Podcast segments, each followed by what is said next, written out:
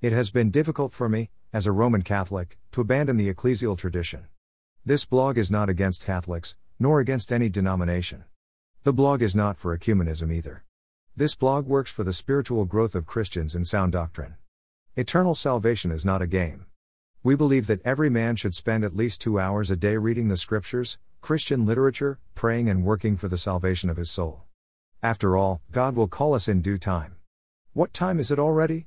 We are passengers on earth and must think of the basics. This testimony will surely help Catholics and those who have left Catholicism and will strengthen their convictions in the Word of God. The Church in itself does not save anyone. It is Jesus Christ who gave himself as a ransom for the salvation of mankind. The reader will therefore understand that Richard did not abandon Catholicism from the first day he began to understand the significance of the Holy Scriptures on faith. He was committed before God for the Catholic Church, and it was after more than 25 years of struggles and research that he finally decided to submit to Jesus Christ alone. Towards the end, you understand that whoever leaves Catholicism needs inner healing.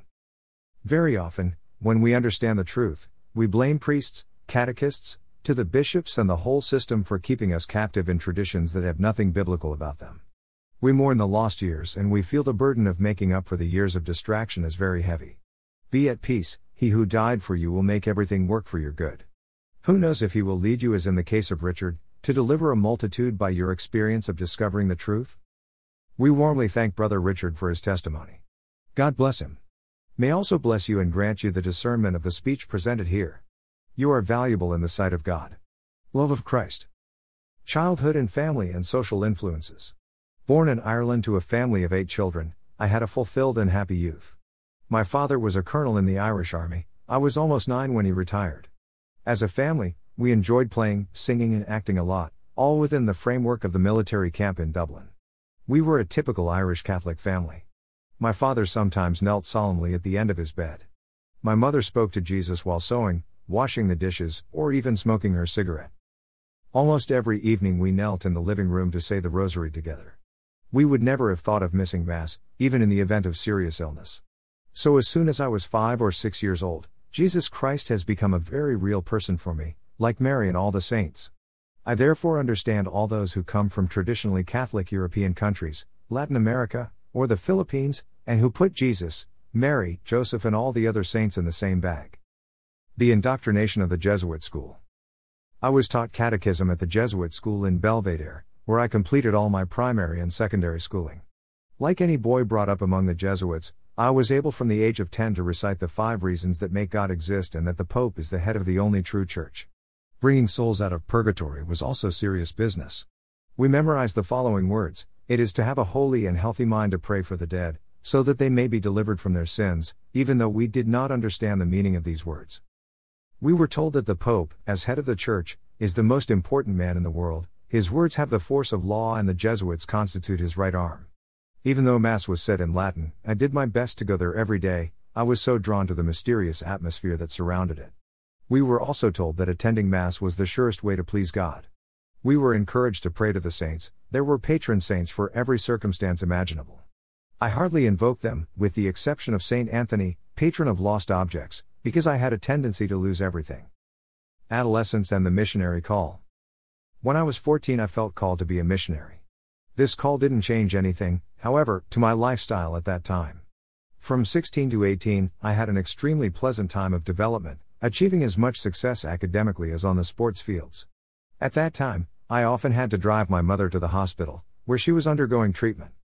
One day while waiting for him, I came across the following verses of Mark 10, 29 to 30 while reading. Jesus answered, Verily I say to you, there is no one who has left, because of me and the gospel, house, brothers, sisters, mother, father, children, or lands, and who does not receive a hundredfold, now in this time, houses, brothers, sisters, mothers, children, and land, with persecutions and, in the century to come, eternal life. Having no idea of the true message of salvation, I decided that I had truly received a call to be a missionary. My attempts to earn my salvation. I left family and friends in 1956 to join the Order of St. Dominic. I then spent eight years learning to be a monk and studying the traditions of the Church, the philosophy, the theology of Thomas Aquinas, and some biblical notions from the perspective of the Roman Catholic Church. My personal faith was, in a way, institutionalized and ritualized because of the Dominican religious system. Sanctification, I was told, was obtained by obeying the laws of the Church and of the Dominican order.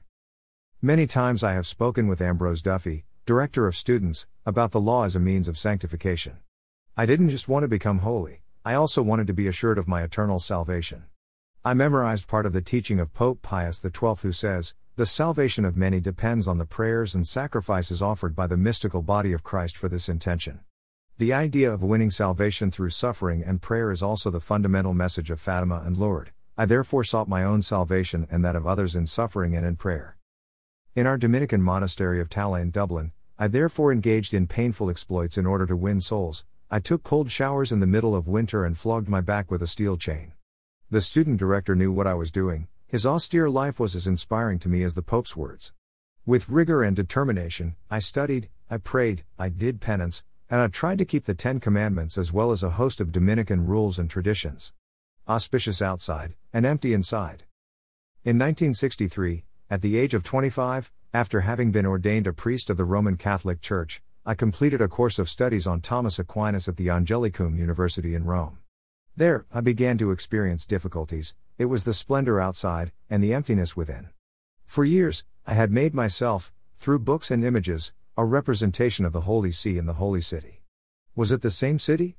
I was also shocked to see some who came to Angelicum University in the mornings while appearing to be completely disinterested in theology. They read Time and Newsweek during class. Those interested in teaching only did so to obtain a degree or a position in the. One day I went to the Colosseum, to stand on the very spot where so many Christians had shed their blood. When I got to the Forum, I headed for the arena. I tried to imagine these men and women who knew Christ so well that rather than deny him, they gladly consented to be burned alive or devoured by beasts, but the joy of that experience was tarnished by young thugs who, as I came back for the bus, called me dung and junk. I sensed that they were doing it not because I had taken a stand for Christ like the early Christians, but because they saw in me the Catholic system. Roman. I quickly shook those thoughts away, but the teachings I had received about the present glory of Rome now seemed to me futile and illusory. Soon after, I spent two hours in prayer during the night in front of the high altar of the Church of San Clemente. I thought about the call I received in my youth to become a missionary, as well as the promise of the hundredfold harvest of Mark 10, 29 30. I decided not to take my theology degree, which had been my ambition since I started studying Thomas Aquinas. I made this important decision after praying for a long time, and I was sure it was the right one. The priest who was to supervise my thesis did not want to hear anything, and to make things easier for me, he suggested that I pass off as my own a thesis written by someone else a few years before. It would be as if I wrote it myself, as long as I support it in front of a jury. This proposal made me nauseous. I stuck to my decision, finishing my studies at the university at the ordinary level, without the diploma. Shortly after, I was ordered to go to La Trinité Island, in the West Indies, as a missionary. Pride, fall, and a new hunger. I arrived in La Trinité on October 1, 1964. For seven years I tasted success as a priest of the Roman Catholic Church, fulfilling all my duties and attracting many people to Mass. As early as 1972, I got involved in the Catholic Charismatic movement. At a prayer meeting in March that year, I thanked the Lord for making me such a good priest and asked Him, if it was His will, to make me more humble. That same evening, in an unbelievable accident, I had a fractured back of my skull and several spinal cord injuries. It was only later that I understood it, if I had not come close to death, I would never have come out of this state of self satisfaction in which I took pleasure before accident. The prayers ready made and learned by heart turned out perfectly hollow, as in my pain I cried out to God. The search for God and the understanding of God's salvation. In this suffering that gripped me for weeks after the accident, I began to find some comfort in personal prayer. I have stopped saying the breviary, the official source of the prayers of the Roman Catholic clergy, as well as the Rosary. I began to use Bible passages to pray. It took me a long time, I couldn't find my bearings in the Bible, the teaching I had received year after year made me distrust of it, the Bible, rather than trust it. My training in philosophy and scholastic theology did not help me any more, so entering the Bible to find the Lord there was a bit like entering a huge dark forest without having a map. When I was appointed to a new parish later in the same year, I reunited with a Dominican priest who had long been a brother to me. For almost two years, we worked side by side, seeking God as best we could, in this parish of Pointe-à-Pierre. We read, study, pray, and apply what we learn from the teachings of the Church. We have established communities in several villages. In the sense that we understand it in Roman Catholicism, we were very successful, many people came to Mass, and catechism was taught in many schools, including state schools. I myself continued to study the Bible, but it had little impact on our work. Christ died in my place. So it was wrong to try to atone for my own faults, or to add some payment for my sins myself. Richard Peter Bennett. The charismatic Catholic movement was growing, and we introduced it to almost all of our villages. Because of this movement, some Canadian Christians have come to La Trinité to share their faith with us. Their messages have given me a lot, especially in the area of prayer for healing. Their teaching was mostly experiential, but it has blessed me as it has prompted me to place a deep trust in the Bible as a source of authority. I started to relate the Bible passages to each other and even to quote chapters and verses. Canadians often quote Isaiah 53 5, By his stripes we have healing. By studying Isaiah 53, I discovered that the biblical cure for sin is substitutional death, Christ died in my place. So it was wrong to try to atone for my own faults, or to add some payment for my sins myself. If it is by grace, it is no longer by works, otherwise, grace is no longer grace. Romans 11 6. We were all wandering like sheep, each one followed his own way, and the Lord has laid on him the guilt of us all. Isaiah 53 6. I often sinned by getting angry with other people, I sometimes even got angry. I asked, of course, forgiveness for my sins, but I had not yet realized that I had a sinful nature, that nature that we all inherit from Adam. Here is the scriptural truth there is not one righteous, no, not one. Romans 3:10. And again, for all have sinned and do not reach for the glory of God. Romans 3:23. The Catholic Church had taught me that the depravity of human nature had been removed by the baptism received at my birth. Intellectually, I still believed it, but deep in my heart, I knew that my depraved nature had not yet been overcome by Christ. It was then that this verse from Philippians 3:10 became the cry of my heart, my purpose is to know him and the power of his resurrection. I understood that it is only by his power that one can live as a Christian. I stuck on the dashboard of my car and in other places this verse which expressed my purpose. In his fidelity, the Lord responded to this cry. I put on the dashboard of my car and in other places this verse which expressed my raison d'etre. In his fidelity, the Lord responded to this cry. I put on the dashboard of my car and in other places this verse which expressed my raison d'etre. In his fidelity, the Lord responded to this cry. The discovery of the authenticity of the Bible. I first discovered that the Bible, the Word of God, has absolute value and is free from all errors. I had been taught that the Word had only relative value and that in many areas its veracity was questionable. Using Strong's Concordance, I began to study what the Bible says about itself. It made me understand that she is, on the contrary, perfectly reliable, that she comes from God and that she teaches absolutes. The historical facts which it reports are true, all of God's promises are true, as are the prophecies, and biblical commandments to live righteously. All scripture is inspired of God and is useful for teaching, for convincing, for redressing, for educating in righteousness, so that the man of God be adapted and prepared for every good work. 2 Timothy 3 16 17 The Bible, the Word of God, is the source of supreme and absolute authority in all matters concerning faith and the conduct of life. I made this discovery during a visit to Vancouver and Seattle. It was the first time I grasped this truth and felt free to talk about it. In front of about 400 people in a large Vancouver ward, I proclaimed, Bible in hand, that the Bible, the Word of God, is the source of supreme and absolute authority in all matters concerning faith and religion. Conduct of life. Three days later, the Archbishop of Vancouver, James Carney, summoned me to his office and forbade me to preach in his bishopric. He me also said that my punishment could have been much harsher had it not been tempered by a letter of recommendation from my own Archbishop. I returned to La Trinité shortly after. The conflict between the Church and the Bible. When I was still a parish priest in Pointe-à-Pierre, Ambrose Duffy, the man who had given me such severe training when he was director of students, was asked to assist me. It was a turnaround. After some initial difficulties, we ended up becoming good friends. I shared with him what I discovered. He listened and commented with great interest, wanting to know what motivated me. I saw in him a channel of communication with my Dominican brothers and even with the staff of my archdiocese. He died suddenly of a heart attack, which was a great grief to me. I saw in Ambrose the man who could have explained to me and my Dominican brethren the contradiction between the Church and the Bible, as well as the truths with which I struggled so hard. I preached at his funeral, but my despair remained deep. I continued to pray on Philippians 3:10, to know him and the power of his resurrection. But to know him better, I had to understand my sinful state first. I saw in the Bible, 1 Timothy 2 5, that if my priestly role of intermediary corresponded well to the Roman Catholic doctrine, it was perfectly contrary to the biblical doctrine. I really liked to be respected, almost idolized. I justified my sin by saying to myself, after all, if this is what the greatest church in the world teaches, who am I to question it? However, my inner conflict escalated. I was beginning to see that it was a sin to worship the Virgin Mary, saints and priests. And while agreeing to renounce invoking the Virgin and the saints as mediators, I could not renounce the priesthood, because I had invested in it all my life. The years of internal conflict. Mary, the saints, and the priesthood were only a small part of the immense struggle I faced.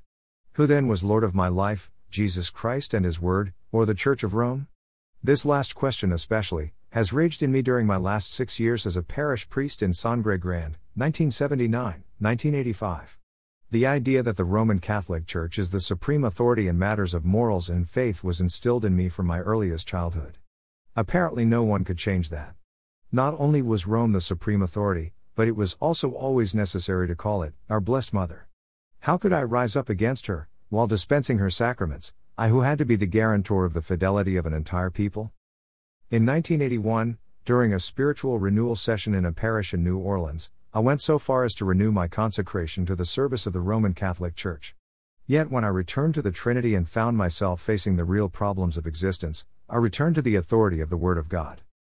The tension was growing inside me, so that sometimes it was the Roman Church that was the absolute authority for me, and sometimes it was the Bible. My stomach gave me a lot of pain during those years, my emotions were a reflection of this conflict. I should have known that one cannot serve two masters at the same time, and that I was bound, as a Catholic priest, to place the absolute authority of the Word of God lower than the supreme authority of God. Church of Rome. This contradiction is found in what I did with the four statues of the Sangre Grande Church. I removed and destroyed the statues of St. Francis and St. Martin, because the second commandment of the law of God states in Exodus 20, 4, You shall not make a statue. But when some people refused to give up the statues of the Sacred Heart and the Virgin Mary, I left them there because of the superior authority of the Roman Catholic Church, including the law, in Canon 1188, states, the practice of displaying sacred images in the church for the worship of the faithful must continue. I did not see that this was an attempt to subject the Word of God to that of men. Christians from across the ocean attended Mass, they saw our holy chrism, the holy water, our medals, our statues, our priestly clothes, our rituals, and found that everything was going very well. There was something fascinating about the captivating style of the Catholic Church, its symbols, its music, its aesthetic sense. The scent of incense does not stop at enchanting our sense of smell, it immerses thought in a deep feeling of mystery. Turning. One day, a woman called to me. She is the only person to have challenged me during my 22 years of priesthood. You Roman Catholics have the outward form of godliness, but you don't have the power, she told me. These lyrics troubled me for quite a long time, because I loved candles, banners, folk music, guitars, and percussion. No priest in La Trinité had liturgical vestments or banners more shining than mine. It was very obvious, I was not putting into practice the verses I had in front of me. In October 1985, the grace of God prevailed over the lie I was trying to live out. I went to Barbados to pray about the compromise I was trying to stay in, and where I did feel trapped. The Word of God is truly absolute. It was to her alone that I owed obedience, Yet it was to the same God that I had promised to obey the supreme authority of the Roman Catholic Church. The Church according to the Bible. In Barbados, I read a book explaining the meaning of the Church according to the Bible. She is the community of believers. In the New Testament, there is not the slightest trace of a hierarchy, nor is there any clergy above the laity. Rather, as the Lord Himself says, one is your master, and you are all brothers. Matthew 23, 8. Considering the church as a community, that left me free to reject the Roman Catholic Church as the supreme authority, to depend only on Jesus Christ, the Lord. The work of Christ is perfect, no one can add anything to the perfect personal salvation that Christ offers. It is by grace indeed that you are saved, by means of faith. And it doesn't come from you, it's the gift of God. This is not by the works, so that nobody is glorified. Ephesians 2 8 9. I finally understood that by biblical criteria, the bishops I knew in the Roman Catholic Church were not believers. They were, for the most part, pious men, loyal to Rome and filled with devotion to the Virgin Mary and the Rosary, but none of them understood that the work of salvation was finished, that the work of Christ is perfect, and that no one can add anything to the perfect personal salvation that Christ offers. They all preached confession of sins and repentance, human suffering, religious acts, the human solution rather than the gospel of grace. By the grace of God, I saw that it was not by the Church of Rome or by any kind of merit that we were saved.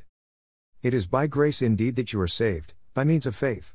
And it doesn't come from you, it's the gift of God. It is not by works, so that no one can boast. Ephesians 2 8 9. New birth at 48. We are saved. It is by grace indeed that you are saved, by means of faith. And it doesn't come from you, it's the gift of God. It is not by works, so that no one can boast. Ephesians 2 8 to 9. New birth at 48. We are saved. It is by grace indeed that you are saved, by means of faith. And it doesn't come from you, it's the gift of God. It is not by works, so that no one can boast. Ephesians 2 8 to 9. New birth at 48. I left the Roman Catholic Church when I saw how impossible it is to live in Jesus Christ while remaining faithful to Roman Catholic doctrine. When I left La Trinité in November 1985, I only had enough to go to Barbados, a neighboring island. There, I was lodged with an elderly couple. I prayed for a costume and the money to go to Canada, since I had, in all and everything, a $100 in clothes for the tropical climate. These two prayers were answered without my having to make my needs known to anyone except the Lord. Coming from tropical temperatures in the 30s, I landed in snow and ice in Canada. A month after my arrival in Vancouver, I arrived in the United States. I spent six months with a Christian couple on a farm in Washington state. I explained to my hosts that I had just left the Roman Catholic Church, that I had accepted Jesus and His Word in the Bible as being entirely sufficient, and all this in an absolute, final, definitive, and resolute way. However, without being in the least impressed by my four adjectives, they wanted to know if there was any hurt or bitterness left in me. Through prayer, and with immense compassion, they took care of me, knowing, for having taken the same step, how easy it is to let in bitterness. Four days after I arrived there, by the grace of God, I began to experience repentance and see the fruit of salvation manifested. I not only had to ask the Lord for forgiveness for my many years of compromise, but also to accept His healing in areas where I had been so deeply hurt. In short, at the age of 48, on the authority of the Word of God alone, by grace alone, I accepted the death of Christ who became our substitute by giving Himself in our place on the cross. To Him alone is all the glory.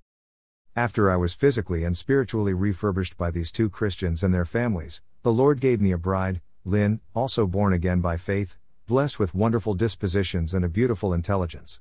We traveled to Atlanta, Georgia, where we both found work. A true missionary, with a true message. In September 1988, we left Atlanta to be missionaries in Asia. It has been a rich and abundant year in the Lord as I never thought possible.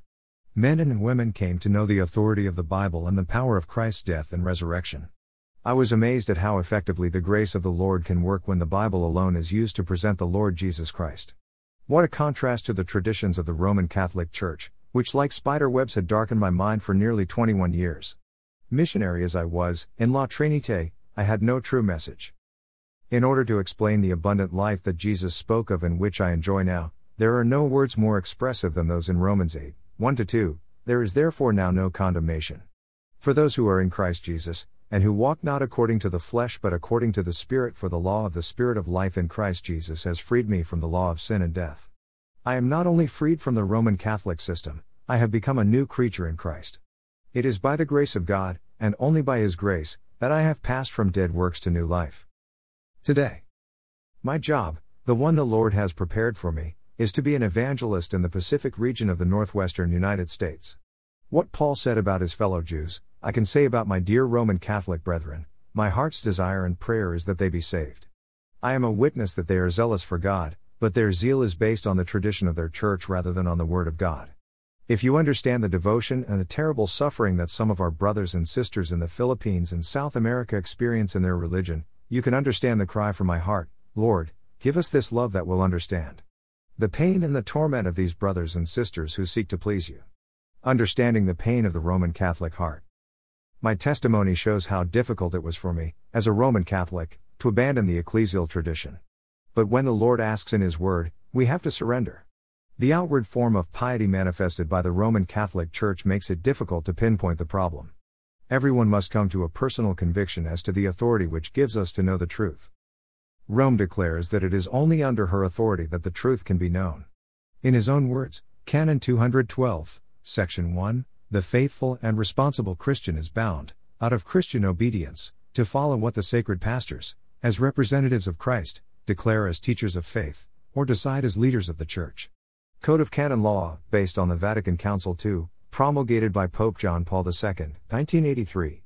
And yet, according to the Bible, it is the Word of God itself that is the source of truth. It is because of these traditions of men that the Reformers took as their motto Scripture alone, faith alone, grace alone, in Christ alone, and to God alone the glory. The most difficult step for good Catholics that we are is to repent of thoughts of merit, gain, being good enough, in order to simply accept, empty handed, the gift of righteousness that we find in Jesus Christ. The refusal to accept what God commands is the same sin as that of the religious Jews of Paul's day, who, ignoring the righteousness of God, and seeking to establish their own righteousness, did not submit to the righteousness of God. Romans 10 3. Repent and believe in the gospel. You can contact Richard Bennett by email at the following address fertilize at juno.com. His website can be found at http www.bereanbeacon.org. Other resources on Catholicism. Various comics in English. The Godfathers, The Hidden Face of Catholicism. Comic strip The Prophet, In the Origins of Islam, comic strips Testimony of Three Former Catholic Priests Testimony of Achilles, Ex Yogi Ex Catholic Other resources on Catholic magic Testimony of Bakajika Mwana in Cuba, Ex Magician initiated by a priest Testimony of Francoise, Ex Mahikari, Ex Catholic Ex Nun, Ex Rosicrucian Testimony of Pastor Jonas, Ex Satanist.